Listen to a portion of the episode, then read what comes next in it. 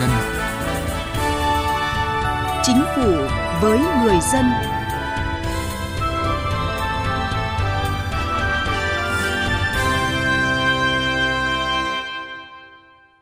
Các biên tập viên Nghiêm Hùng và Thu Thảo xin kính chào quý vị và các bạn.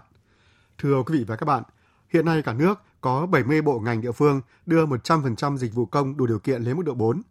Chính phủ đặt ra mục tiêu năm nay tất cả các bộ ngành địa phương sẽ hoàn thành mục tiêu này.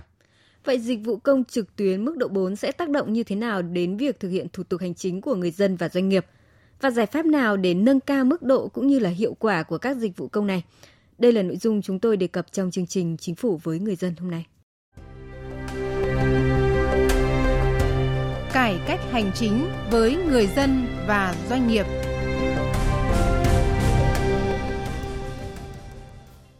Thưa quý vị và các bạn, để đảm bảo việc giải quyết thủ tục hành chính được thông suốt, ngay từ những ngày đầu năm mới nhâm dần, cơ quan hành chính ở các địa phương đã nghiêm túc trở lại làm việc. Công tác phòng chống dịch COVID-19 cũng được thực hiện nghiêm túc, mang lại sự hài lòng cho người dân. Tại Ủy ban nhân dân phường Mỹ Đình, quận Nam Từ Liêm, thành phố Hà Nội, từ 8 giờ sáng đã có người dân đến làm thủ tục. Dù số lượng không nhiều, nhưng bộ phận hành chính vẫn bố trí đầy đủ người như mọi ngày. Mỗi trường hợp chỉ mất 5 phút để làm xong thủ tục hành chính. Tôi đến đây hôm nay từ quá trình tôi bắt đầu vào đến đây thì cơ bản chấp hành theo cái 5K và hai là thái độ phục vụ của nhân viên ở đây là rất nhiệt tình, chu đáo. Tôi thấy là lãnh đạo cũng ngồi trực để ký cho công dân là hồ sơ làm sao mà nhanh nhất có thể. Những ngày này mặc dù số người đến giải quyết công việc không nhiều, song đội ngũ cán bộ công chức viên chức tại các cơ quan hành chính của thành phố Hà Nội đều thực hiện nghiêm giờ trực, giờ làm việc. Đặc biệt tại bộ phận một cửa của các quận huyện, không khí làm việc tích cực cùng với tinh thần phục vụ chu đáo của đội ngũ cán bộ công chức, các thủ tục hành chính đã được giải quyết một cách nhanh gọn. Chị Nguyễn Thị Thu Hương ở phường Xuân Tảo, quận Bắc Từ Liêm cho biết.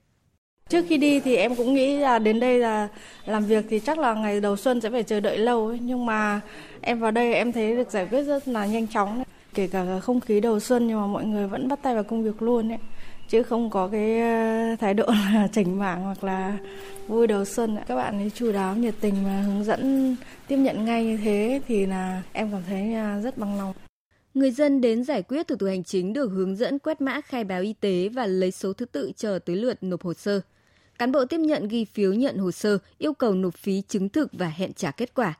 Theo bà Đỗ Thị Hồng Nhung, cán bộ tiếp công dân quận Long Biên, một quy trình làm việc vừa đảm bảo phòng chống dịch, vừa thuận lợi cho người dân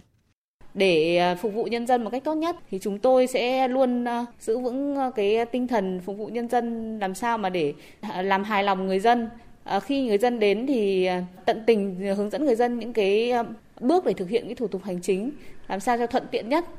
đơn giản hiệu quả để người dân có thể hài lòng khi đến bộ phận tiếp công dân. Còn tại thành phố Hồ Chí Minh, các cơ quan hành chính trên địa bàn thành phố khá đông người dân đến làm các loại thủ tục như là hộ tịch, tư pháp, giao y chứng thực. Ở Ủy ban Nhân dân quận Phú Nhuận, người dân đến nộp hồ sơ trực tiếp được hướng dẫn xếp hàng và đảm bảo phòng chống dịch trong phòng tiếp nhận hồ sơ.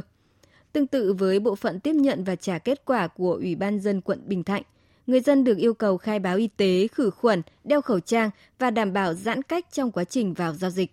Thành phố Thủ Đức cũng hướng dẫn người dân thực hiện các thủ tục, không xảy ra tình trạng dồn ứ hay phải xếp hàng chờ. Chị Bùi Phương Nhi ở phường Hiệp Bình Chánh, thành phố Thủ Đức cho biết. À, em tới đây em mất khoảng từ 5 đến 10 phút để làm hồ sơ à. Em thấy cán bộ ở đây làm rất là nhiệt tình, nhanh. Em ngày đầu em mới em cứ tưởng là đông lắm mà ai về đâu là giải quyết hồ sơ nhanh, em rất là hài lòng.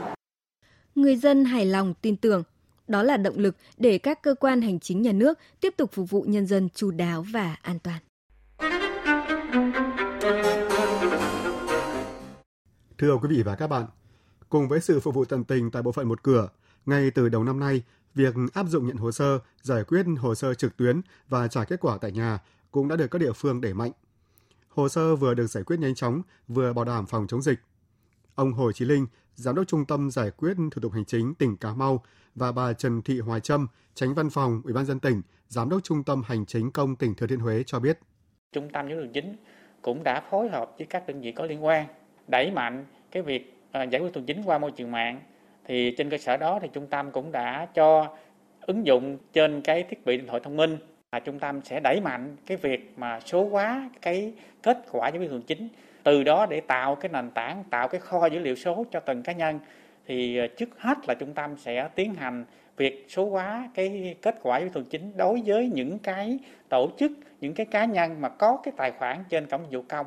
từ cơ sở đó thì chúng ta sẽ dần dần chúng ta sẽ tiến hành số hóa tất cả các cái thủ tục chính mà đủ điều kiện để chúng ta đưa vào cơ sở dữ liệu về cái kho dữ liệu thủ tục chính. Từ đó tạo cái nền tảng để chúng ta tiến hành giải quyết thủ tục chính trên môi trường mạng. Nói chung cũng như là giải quyết thủ tục chính qua cái hình thức trực tuyến. Hiện tại chúng tôi đang sổ hóa tất cả các hồ sơ thủ tục hành chính đã nộp tại trung tâm hành công, hướng tới xây dựng một chính quyền số. Thì người dân sau này chỉ cần cung cấp cái mã số của mình thì họ có được tất cả các cái thủ tục hành chính mà họ đã xử lý rồi thì họ không cần phải nộp lại hồ sơ giấy tờ đó nữa. Với tỉnh Thừa Thiên Huế, hiện cổng dịch vụ công của tỉnh đã cung cấp hơn 1.300 dịch vụ công trực tuyến cấp độ 3, hơn 800 dịch vụ công trực tuyến mức độ 4. Còn với tỉnh Cà Mau, Trung tâm Hành chính tỉnh đã tích hợp công khai 346 dịch vụ công trực tuyến của tỉnh lên cổng dịch vụ công quốc gia, đạt tỷ lệ 100% tổng số dịch vụ công trực tuyến của tỉnh – xếp thứ 53 trên tổng số 63 tỉnh thành phố trong toàn quốc về số lượng dịch vụ công đã tích hợp lên cổng dịch vụ công quốc gia.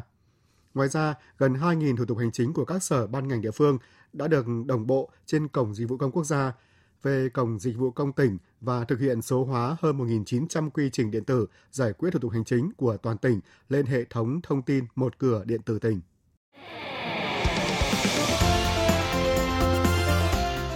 Tiếng nói chuyên gia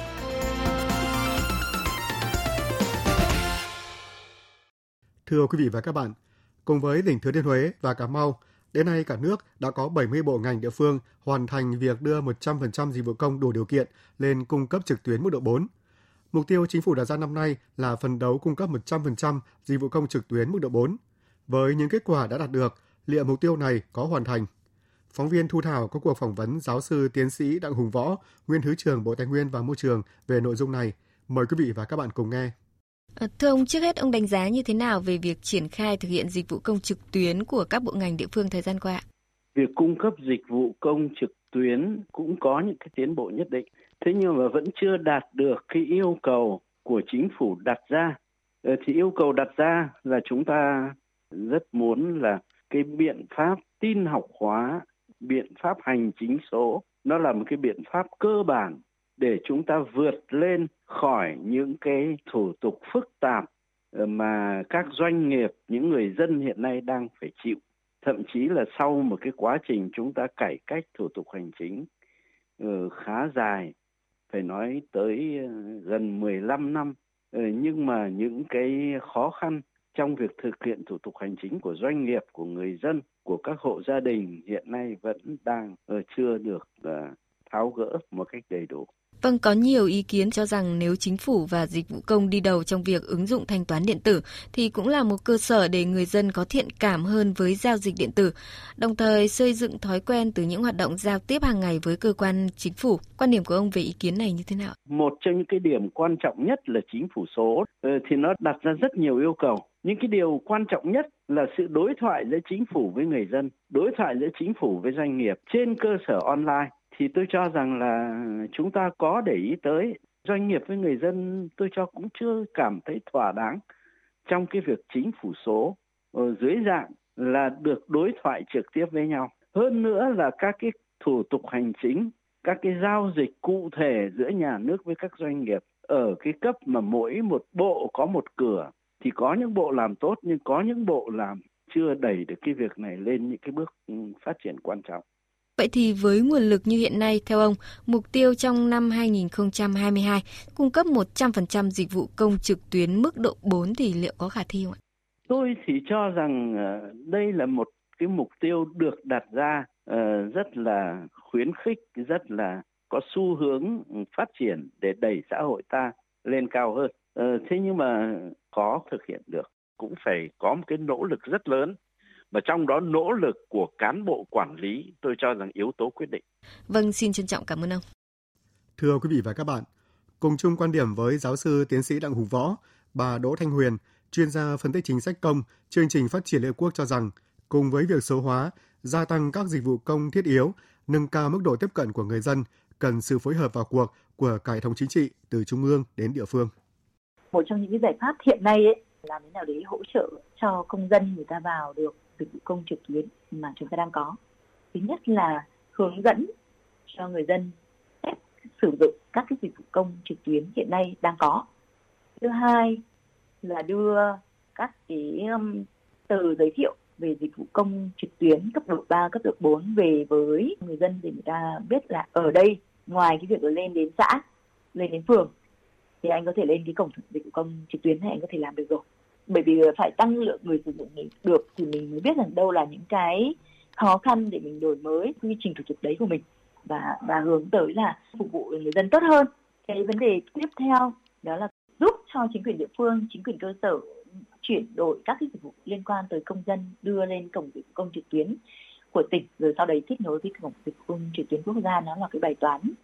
của hệ thống chứ không phải là của người bên ngoài. Và hệ thống ở đây là chính là cái quyết tâm về mặt chính trị cũng như là uh, tài chính và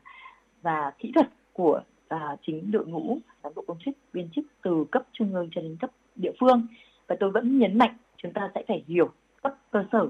trước đã để xem xem họ phục vụ được ai cái gì tại thời điểm này trong trung hạn 5 năm trong thời gian dài hạn 10 năm